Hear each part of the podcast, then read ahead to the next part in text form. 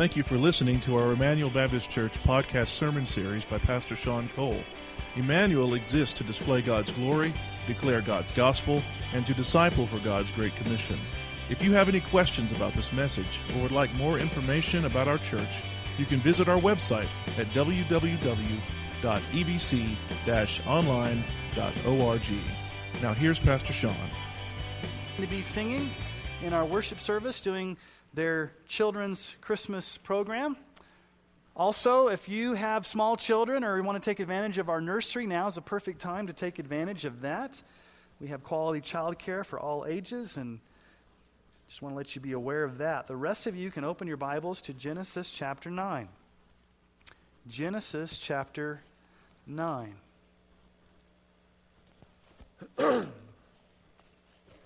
to excuse me this morning. I, I, I, woke up with a little bit of a cough, and so hopefully it, it's not distracting this morning. When I mention the names Jim Bakker, Jimmy Swaggart, and Ted Haggard, what immediately pops into your mind? Ministers who failed morally, lost their ministries, lost their reputations, and basically failed when it came to shepherding God's flock. In 1987, Jim Bakker resigned amid allegations of an affair with his secretary, Jessica Hahn. You probably remember back in the 80s, he was sent to prison later on for charges of racketeering and tax evasion and fraud. Thankfully, today he has repented. He wrote a book called I Was Wrong. He has renounced the health, wealth, and prosperity gospel, and, and supposedly he has repented of that lifestyle. Jimmy Swaggart, 1988, that tearful speech where tears streamed down his face and he confessed these shenanigans with the Louisiana prostitute. And the Assembly of God, God, denomination basically said, You can't get back into the pulpit. He defied their orders, and three months later, he went back into the pulpit to preach because he said, If I don't return to the pulpit, millions of people will go to hell. He was pulled over in 1991 in California again with a prostitute.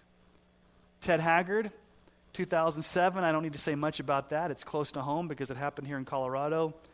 A male prostitute exposed him, and he resigned from New Life Church, and who knows where Ted Haggard is today. I think he has a church in Colorado Springs.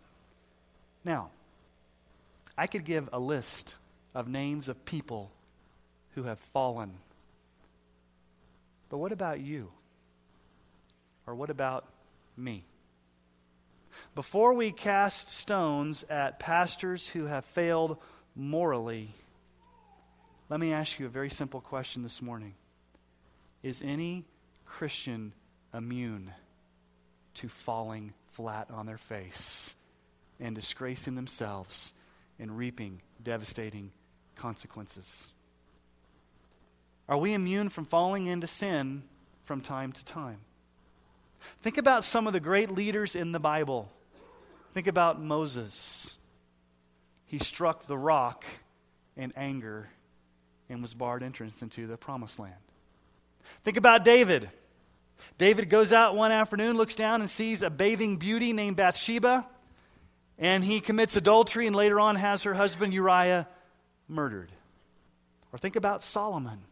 Solomon started out so great, didn't he? He was a man of wisdom, extreme wisdom. He built the temple, but then at the end of his life, it said he was led astray by his 700 wives and 300 concubines. Try to keep a thousand women happy. I don't know how he did it. But it said they led his heart away from the Lord. Or think about Peter, who denied Christ three times. And then when that rooster crowed on the third time, that stinging pain in his gut because he knew he had fallen. Let me ask the question again Can solid Christians from time to time fall into seasons of serious sin and from that reap some devastating consequences? We have to say yes. We see it scripturally and we know it by experience. Now, this does not mean that somehow a Christian loses his or her salvation. We looked at that a few weeks ago. We are eternally secure in Christ. What it does mean then is that Christians can, keep their eyes off of Jesus, as we've been singing about this morning, and they can walk a path where God may discipline them to bring them back to where He wants them to be, and God may allow consequences to be very devastating in the life of a believer.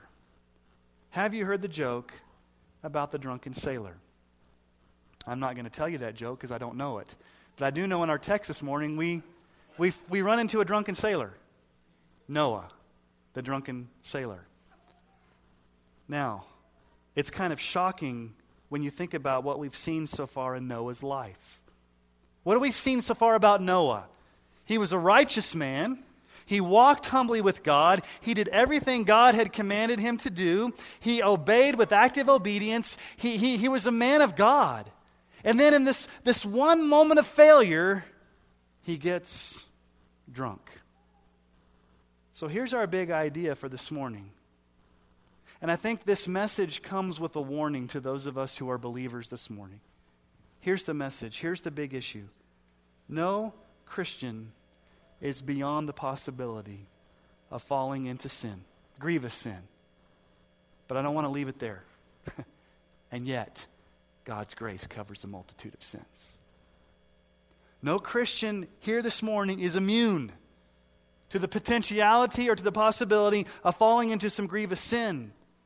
If you think you're immune, if you think it will not happen to you, if you think that would never happen to me, that happens to other people, but not me, listen to the words of Paul in 1 Corinthians chapter 10 verses 12 through 13.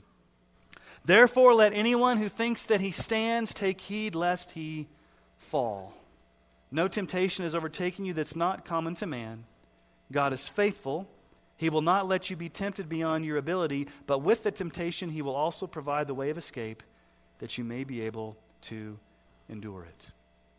Take heed lest you fall. So let's pick up our story in Genesis chapter 9. Noah and his family spent 150 days on the seas, the high seas, the really high seas. And they emerge out of the ark. And as we looked at last week, Noah builds an altar and has a burnt offering on the altar representing Christ as the substitutionary atonement. And everything's going great. And then we pick up in verse 18 of chapter 9. So let's read the rest of chapter 9, verses 18 through the rest of the chapter. The sons of Noah who went forth from the ark were Shem, Ham, and Japheth. Ham was the father of Canaan. These three were the sons of Noah, and from these the people of the whole earth were dispersed. Noah began to be a man of the soil, and he planted a vineyard. He drank of the wine and became drunk, and lay uncovered in his tent. And Ham, the father of Canaan, saw the nakedness of his father and told his two brothers outside. Then Shem and Japheth took a garment laid it on both their shoulders, and walked backward and covered the nakedness of their father. Their faces were turned backward, and they did not see their father's nakedness. When Noah awoke from his wine and knew what his youngest son had done to him, he said, Cursed be Canaan. A servant of servants shall be, shall he be to his brothers. He also said, Blessed be the Lord, the God of Shem, and let Canaan be his servant.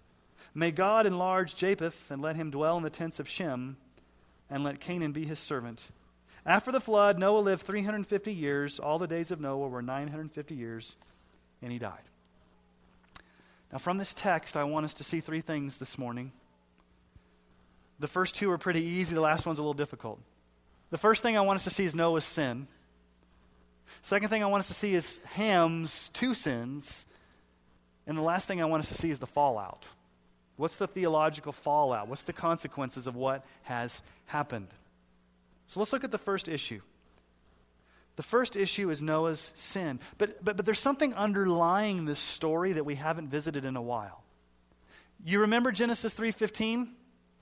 It's the theme, right? Genesis 3:15. The seed or the offspring of the woman is going to be at constant warfare with Satan. So here's the question that we have to, th- to ask.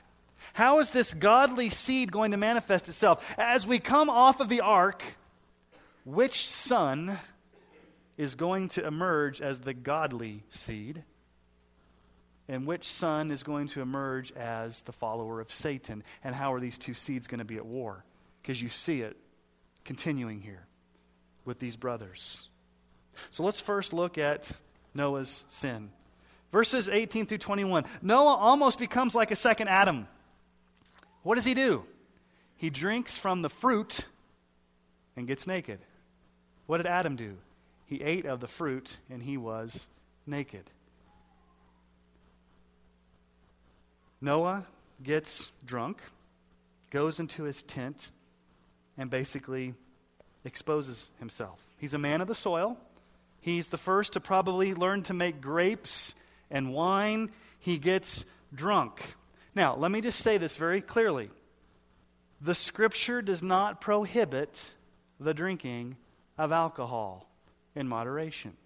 I am not one of those pastors that's going to legalistically stand up here and say, you cannot drink. I don't think that you can find a passage of Scripture that teaches that in, in, its totality to say that you should not drink. Now, what I will say is this the Scripture is very clear on this. Getting drunk, alcoholism, or abusing alcohol is a sin that is condemned in the Scripture. Noah gets drunk. He lays uncovered in his tent. He's so inebriated that basically he passes out without any clothes on. Listen to what the Proverbs says about wine and strong drink and drunkenness and being led astray by alcoholism. Proverbs chapter 20, verse 1.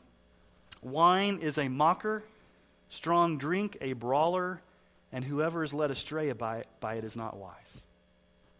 If you're led astray by drink, it's not wise. Proverbs 23, 29 through 35. Kind of a, a rhetorical question here. Who has woe?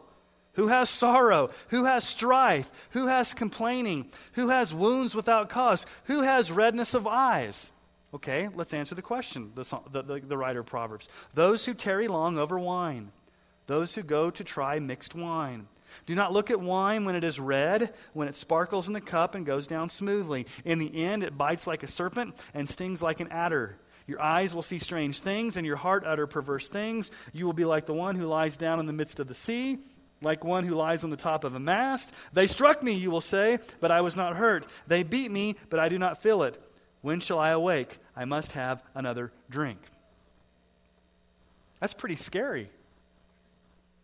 Habakkuk 2:15 Woe to him who makes his neighbors drink. You pour out your wrath and make them drunk in order to gaze on their nakedness. Now, this is the sin of actually getting somebody else drunk so that you can take advantage of them in a sexual type of way. So, what does alcohol do? Again, I'm not against drinking per se. I personally do not drink. The reason I do not drink is because as pastor there's too many people in my flock that i know have struggled with alcohol. I personally have seen my family torn apart by alcohol. So don and i have made it a conviction that we do not drink alcohol. But we will not say to those in the church that you can't do that eh, because that's our conviction. What we will say is that don't get drunk because that is a sin. But what does alcohol do?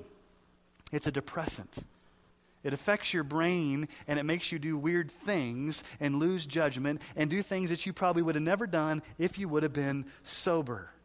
Paul says in Ephesians 5:18, "Do not get drunk with wine, for that is debauchery, but be filled with the Spirit." The, the word debauchery, we don't use that word much in our culture. What it really means is reckless indulgence. You're just reckless. You're going you're going to go into any type of activity that you can think of because your mind has been impaired by alcohol, that you're going to do all these crazy things. You're going to lead into debauchery. And Paul says, don't get drunk. Command, don't get drunk. Instead, be filled with the Spirit. Now, my extended family has been torn apart by alcoholism. And it grieves me to see the trail of destruction that's left its wake in my extended family. On the flip side, I know many of you in this room who have awesome testimonies of how God has delivered you from alcohol and drug addiction. And we praise God for his grace. And so the first thing we see here is in a moment of weakness, Noah gets drunk and he lays naked in his tent. But let's secondly look at the two sins of Ham. Now, you may say, well, what are the two sins of Ham? Well, let's just read verse 22.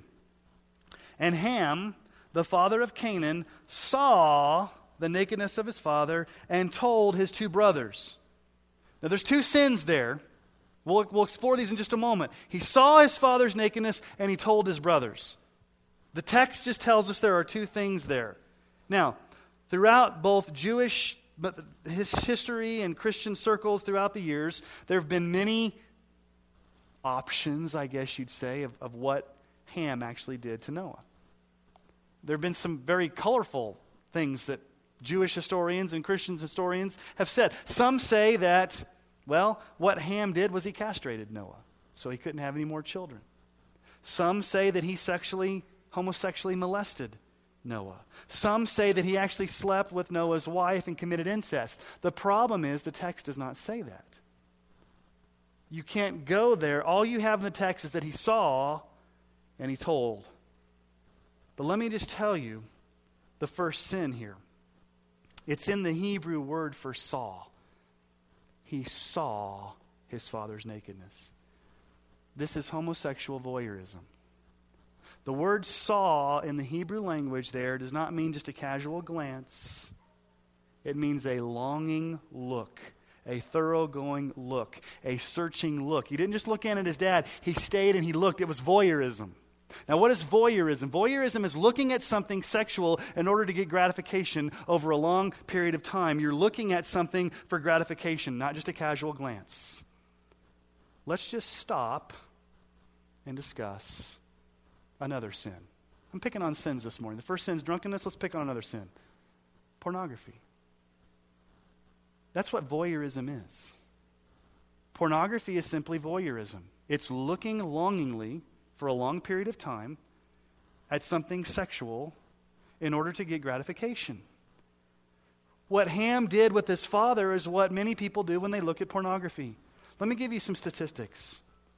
The Internet Filter Review has given these statistics about pornography. The average number of pornographic emails received by each user per day 4.5. Number of pornographic sites on the internet, which are approximately 12% of all websites, 4.2 million. Daily internet searches for pornographic terms, 68 million.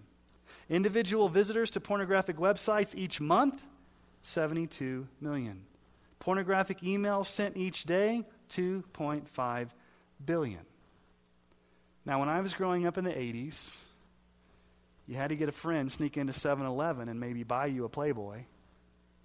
But nowadays, with smartphones and tablets, with a click of a mouse or a swipe of a finger, anybody can have access to the most lurid stuff around the world. It is like a tinder box in the hand of children, ready to inflame into fire. So let me just say a word to parents.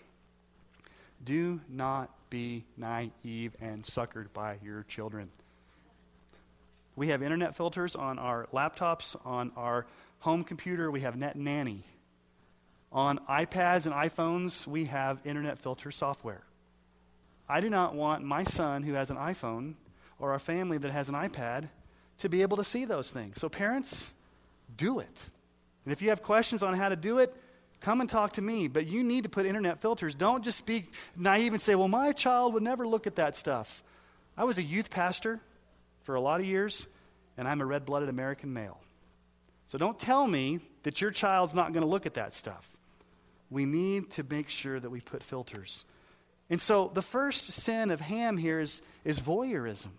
And this is a kind of a foreshadowing of what the nation of Canaan was going to be. Because who comes from Ham's lineage? Canaan. We'll talk about that in just a few moments. But who are the Canaanites? What were the Canaanites known for?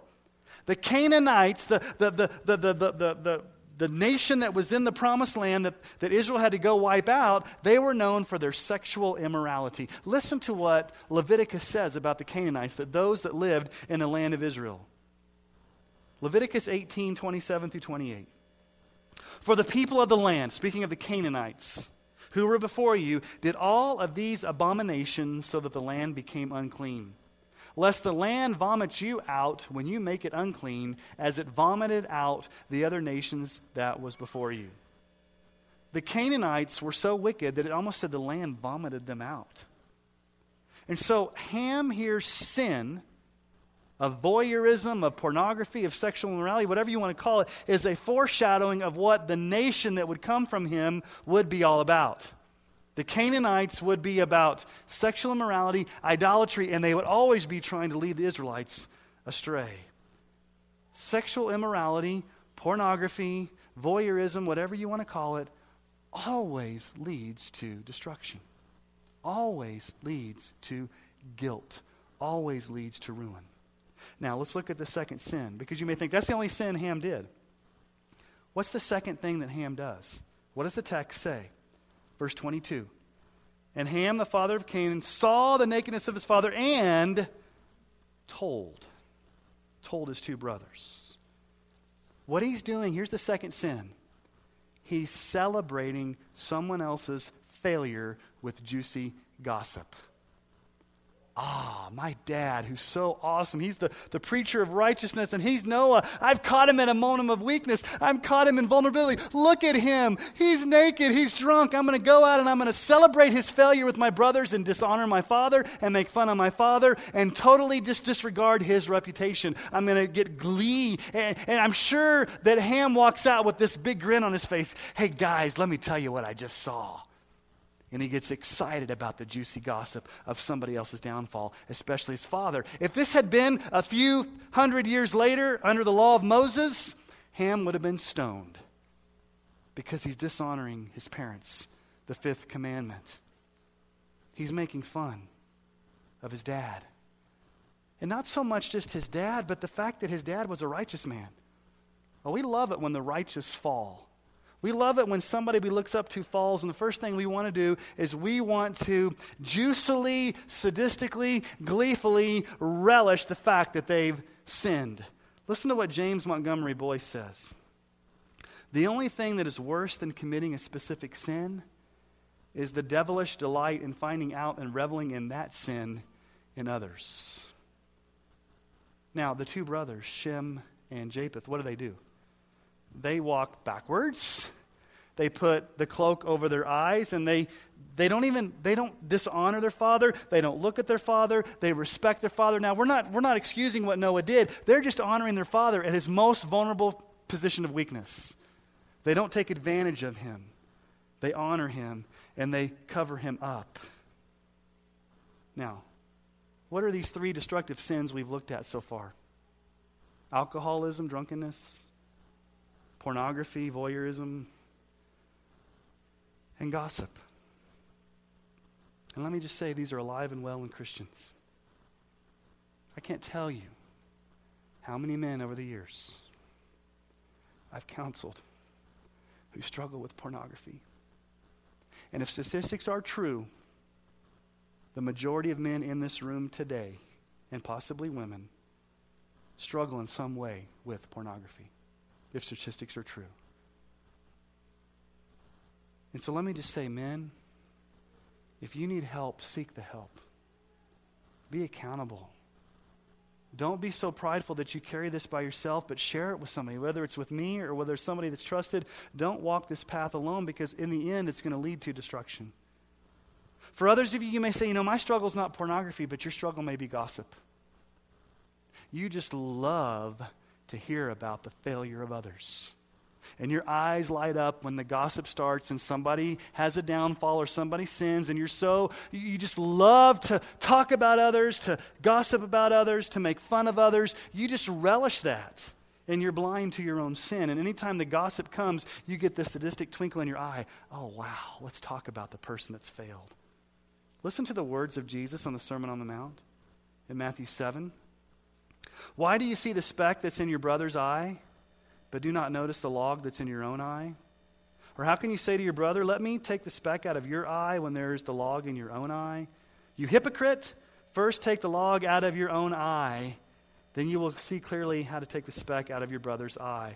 A lot of us have logs in our eyes, and we're looking at specks in our brother's eyes. Now, There may be others here that don't struggle with pornography. You don't struggle with gossip, but maybe you struggle with substance abuse, alcoholism, drug addiction. It's a painful habit that's enslaving you and destroying you. And let me just say this to you please get help. Go to rehab if you need to go to rehab. Go to AA if you need to go to AA. Come talk to me if you need to talk to me. Don't walk this path alone. Too many Christians walk the path alone of alcohol and substance abuse, of pornography, and the church is here to help. Listen to me. If you come to me with your problems, the last thing I'm going to do is condemn you. I'm going to wrap my arms around you and say, let's walk through this together. There are many people that are struggling with these things, and only the gospel can deliver you from these things. Now, we've seen Noah's sin, porno- our drunkenness. We've seen Ham's two sins, voyeurism and gossip. And now we come to the third section of the text, which is real, really kind of difficult. I don't have an answer for it. I, have studied and studied, and I really don't have an answer. It's really a theological fallout from this, and it really goes back to Genesis 3.15. The seed of the woman Satan, how they're going to play out. So, so let's look here. Verse 24 when, when Noah awoke from his wine and knew what his youngest son had done to him, he said, Cursed be Canaan, a servant of servants shall he be to his brothers. Now, you should be surprised here. Who's cursed? Canaan is cursed, not Ham. Who did the sin? Ham. You'd expect that Noah would say, Ham, you're cursed. But instead, he curses one of Ham's sons, which is a difficult issue to, to wrap our minds around. Why, why isn't Ham accountable for what he did? Why is his son the one that's cursed? This is the second time a person is cursed in the Bible so far. Cain was the first. And God pronounced the curse on Cain. Now you have Noah, a person pronouncing a curse on another person on Canaan. So let's just ask two difficult questions of this. Why is Canaan cursed when it was the sin of Ham? Well, I really don't have a good answer. I'm not really sure how to answer it. All I know is it's in the Bible. And we take it at face value. But I do know this there's a biblical principle, whether we like it or not, that the sins of the father are visited upon the children, even to the third or fourth generation. Whether we like it or not, that's a biblical principle. Exodus chapter 20, verse 5 through 6, in the middle of the Ten Commandments, God says, You shall not bow down to them or serve them, for I, the Lord your God, am a jealous God, visiting the iniquity of the fathers on the children to the third and the fourth generation of those who hate me, but showing steadfast love to thousands of those who love me and keep my commandments. It's a biblical principle. It could be that God is showing mercy on Ham by not cursing Ham and only cursing one of his four sons, Canaan. We really don't know why Canaan is cursed and not Ham, but we do know the outcome. What does it say? He shall be a servant of servants to his brothers. Literal Hebrew, he will be the lowest of slaves to his brothers. He will be a servant. Now, this leads to our second question What does this not mean? I don't know if you're familiar with an ancient, maybe the past two or three hundred years interpretation of the curse of Canaan. There are some during the age of slavery in the 1700s and the 1800s and even up to modern day that would say Canaan was cursed because he was a black man, and thus his lot in life is to be a slave and to be subjugated and they use this as a proof text for racial prejudice and even for slavery. Let me just say this loud and clear. This has nothing to do with race, ethnicity, or skin color. This has to do with sin, the sin that Ham did. It has to do with this disobedience. This is not a proof text for racial prejudice. This is not a proof text for slavery. This is not a proof text for subjugation of people that have a different skin color. And there are some people that say, look, there's biblical, there's biblical warrant here for prejudice because Canaan was black, and therefore black people can be slaves. Nowhere in that text does it say that. Now, we do know spiritually, the descendants of Ham, spiritually, were the enemies of God's people. Who were the four main descendants from Ham? The Canaanites, the Egyptians, the Assyrians, and the Babylonians. Read your Old Testament, and you will find those are the four major enemies of Israel, of God's people. So it's a spiritual type of issue here. But let me just talk about race for a moment. We talk about the race wars and what, what race are you. Do you realize there's only one race? It's called the human race. And we are all connected back to Adam. So if you want Ham to be your dad, or Shem to be your dad, or Japheth to be your dad, or Noah to be your dad, or Adam to be your dad, yes. We're all connected. And so let me just say this loud and clear. There is no room in the Christian life for racial prejudice, for bigotry, for slavery, or any types of subjugation of people based upon the color of their skin or ethnicity. It's ungodly and it's wicked. Now, the second thing we see here, a little bit easier to understand Shem is blessed. Verse 26. He also said, Blessed be the Lord, the God of Shem, and let Canaan be his servant. So Shem here becomes the elect seed of the promise. Who comes from Shem? As we'll see probably after the first of the year, Abraham, the Israelites, and eventually Jesus comes from the line of Shem. So, as you emerge from the ark, Canaan emerges as those that are going to align themselves with the, the serpent. Shem is emerging as the godly seed through whom Abraham and then Israel and then eventually Jesus will come. And so, Shem is blessed. But then, thirdly, Japheth. It doesn't say Japheth is cursed and it doesn't say Japheth is blessed. It just says Japheth is enlarged, which is a play on word. That's what Japheth means, enlarged. And as you see throughout history, those that come from Japheth are the nations that have been the largest and most influential nations on the planet. Who comes from Japheth? Rome, Greece, Europe, and some people even argue America come from Japheth. So let me ask you a question Who was the greatest Shemite to ever live? Was it Abraham? Was it David? Was it Moses? Was it Elijah? It was Jesus. Jesus is the greatest Shemite to ever live. He's in the lineage of Shem. So here's the beauty of the gospel this morning God saves sinners. Let me just say it loud and clear God saves drunks. God saves those that are engaged in pornography. God saves those who are gossips. God saves sinners. I'd quit my job if I couldn't say that every week. That God saves sinners. Listen to a very powerful verse in 1 Corinthians 6 9 through 11. Paul's writing to Corinth. Those of you that come to my Wednesday night class, we've been looking at this the past few weeks. Do you not know that the unrighteous will not inherit the kingdom of God? Do not be deceived, neither the sexually immoral nor idolaters, nor adulterers, nor men who practice homosexuality, nor thieves, nor the greedy, nor drunkards, nor revilers, nor swindlers will inherit the kingdom of God. And such were some of you. But you were washed, you were sanctified, you were justified in the name of the Lord Jesus Christ and by the Spirit of our God. Now, it's very interesting what Paul does in this passage of Scripture. He does not use verbs to describe sin, he uses nouns, which tells you something. The more you commit sin, the more it becomes your identity of who you are. The more that you continue in sin, the more it becomes a part of who you are. Now, yes, sins condemn, but sins left unrepented lead to who you eventually are. But notice what Paul says that's what some of you what? Were. In the original language, in the Greek text there.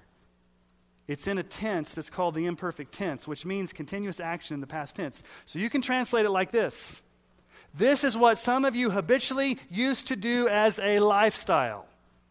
You continually did this in the past as a lifestyle. It was habitual. It was who you were. But, and there's a very strong but, it's an adversative but there in the scripture. But something has happened to you. Three things, Paul says, have happened to you. You were washed. This speaks of the cleansing and the regeneration that comes when God comes and reborns you and gives you a new identity. Listen to what 2 Corinthians 5:17 says. Therefore if anyone is in Christ, he's a new creation. The old has passed away, behold the new has come.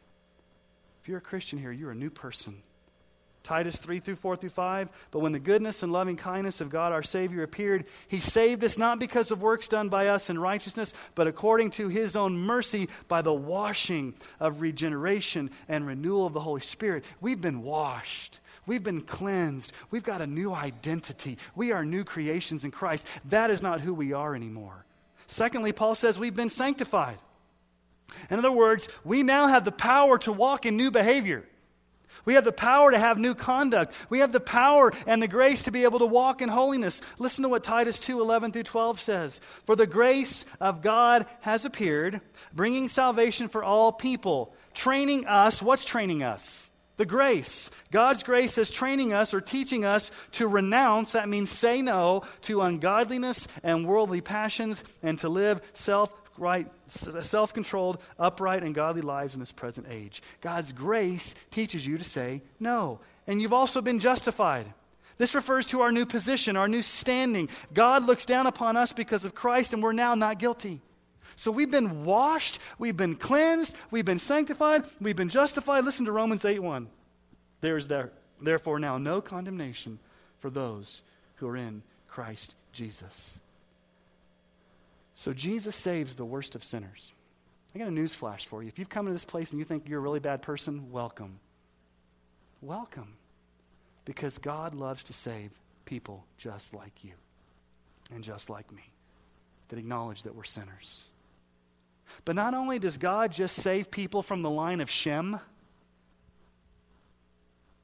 but God saves Canaanites and God saves Japhethites and God saves those from Ham. Do we see evidence of a Canaanite being saved in the Bible? Rahab, the prostitute. What does this tell you about the gospel? God loves to save immoral pagan prostitutes out of their sin.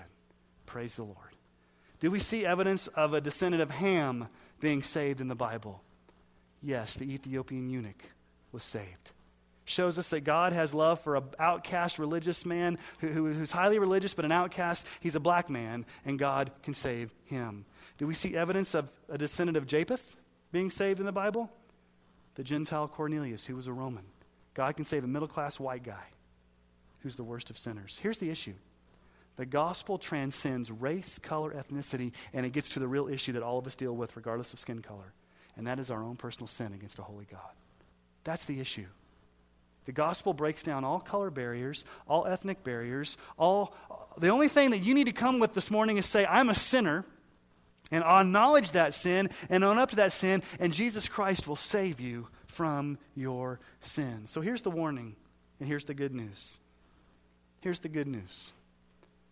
There is no sin here so great that God can't forgive. There's no sin here so great that God cannot forgive. His love covers a multitude of sins. And yet, there's a warning. If you are saved, there's not one person in this room that's immune to falling. There's not one person in this room that says, that's never going to happen to me. Don't be like Noah. Don't think, I'm never going to tank like Noah. Don't be prideful. Don't flirt with sin. Don't get to that point where you say, you know what? It's never going to happen to me. Something happened to Noah. He took his eyes off Jesus for a period of time and he fell into sin. Remember the first thing that Noah did when he got off the ark? He worshiped. He built an altar of sacrifice. He put a burnt offering on there. He pictured for his family the substitutionary atonement of Jesus Christ on the cross. His eyes were fixed upon Jesus and the cross, and somewhere along the way, he took his eyes off the cross. But here's the beauty of Noah. Even though he's physically laying naked in his tent, as one who's saved, he's still covered in the righteousness of Christ. There's a theology out there that says, you know what? Noah, Noah blew it. Noah got drunk. That's the end. He got drunk. He lost his salvation. He lost his rewards in heaven. He's toast. He's gone. There's no hope for Noah. He lost it. Let me just tell you what have we seen so far? God saved Noah by grace. God shut him into the ark by grace. God sustained him for 150 days on the floodwaters by grace. Do you think that one haphazard drunken stupor is going to get him out of God's grace? God's grace is big. Even in his nakedness, he's still covered by the blood of Christ. Remember what God did back in Genesis chapter 3? He covered Adam and Eve's nakedness. Here's my plea to you this morning. And this is to brothers and sisters in Christ. We are prone to wander. We're prone to wander we're prone to veer off into sin. And we're prone to get prideful and think, it could never happen to me. And there may be many of you here this morning that are flirting with alcohol, you're flirting with pornography, you're flirting with sexual sin, you're flirting with gossip. And before you know it, you're going to turn around and wonder, what in the world happened. Let me read to you the words of one of my favorite hymns. My hope is built on nothing less than Jesus' blood and righteousness. I dare not trust the sweetest frame, but wholly trust in Jesus' name. On Christ, the solid rock, I stand. All other ground is sinking sand. All other ground is sinking sand. When darkness seems to hide his face, I rest on his unchanging grace. In every high and stormy gale, my anchor holds within the veil.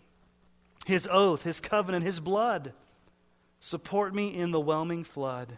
When all around my soul gives way, He then is all my hope and stay.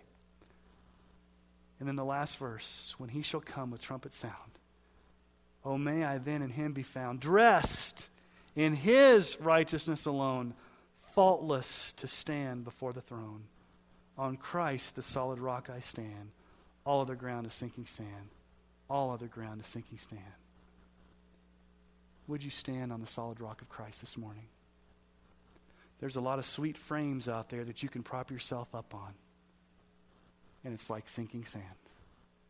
The only one that's going to sustain you in your salvation and sustain you to the end is the solid rock of Jesus Christ. And he loves to save sinners. Would you trust in him this morning? Let me ask you to bow your heads.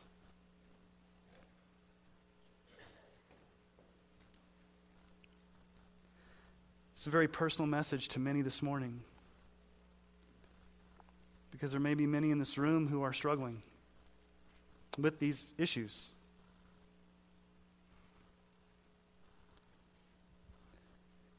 And the word to you this morning is trust in Jesus.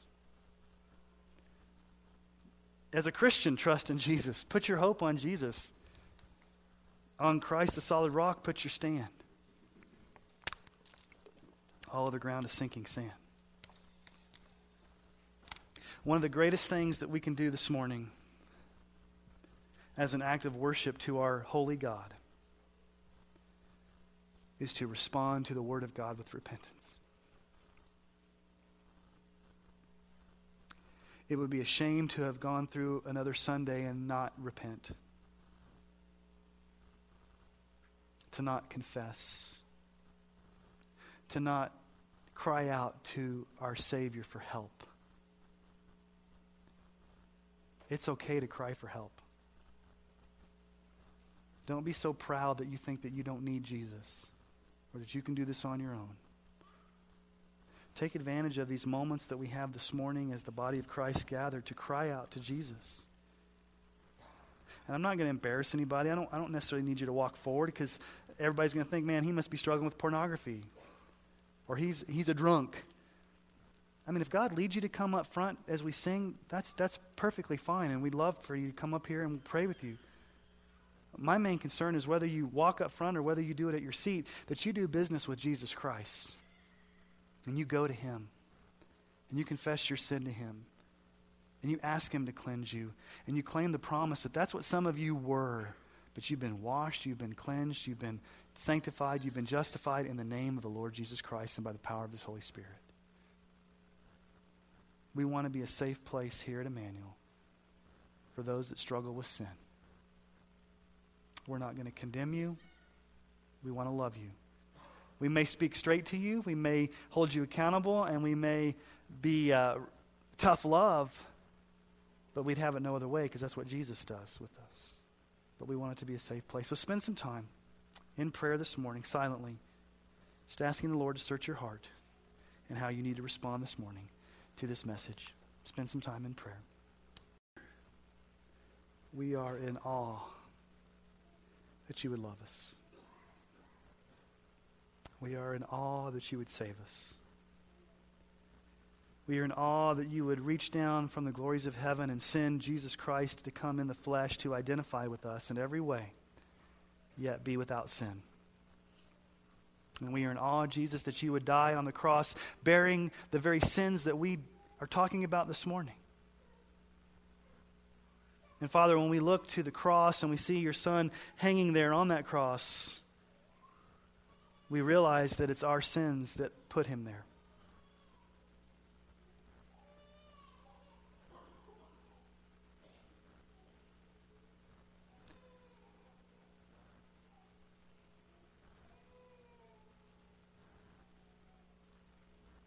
And we realize the price that was paid for us. So, Father, my prayer this morning is that nobody would leave this place without knowing that Jesus Christ stands ready to save all sinners who come. No matter what the sin is, Jesus, you save sinners. Lord, if there are men in this room, and maybe even women too, that are struggling with pornography,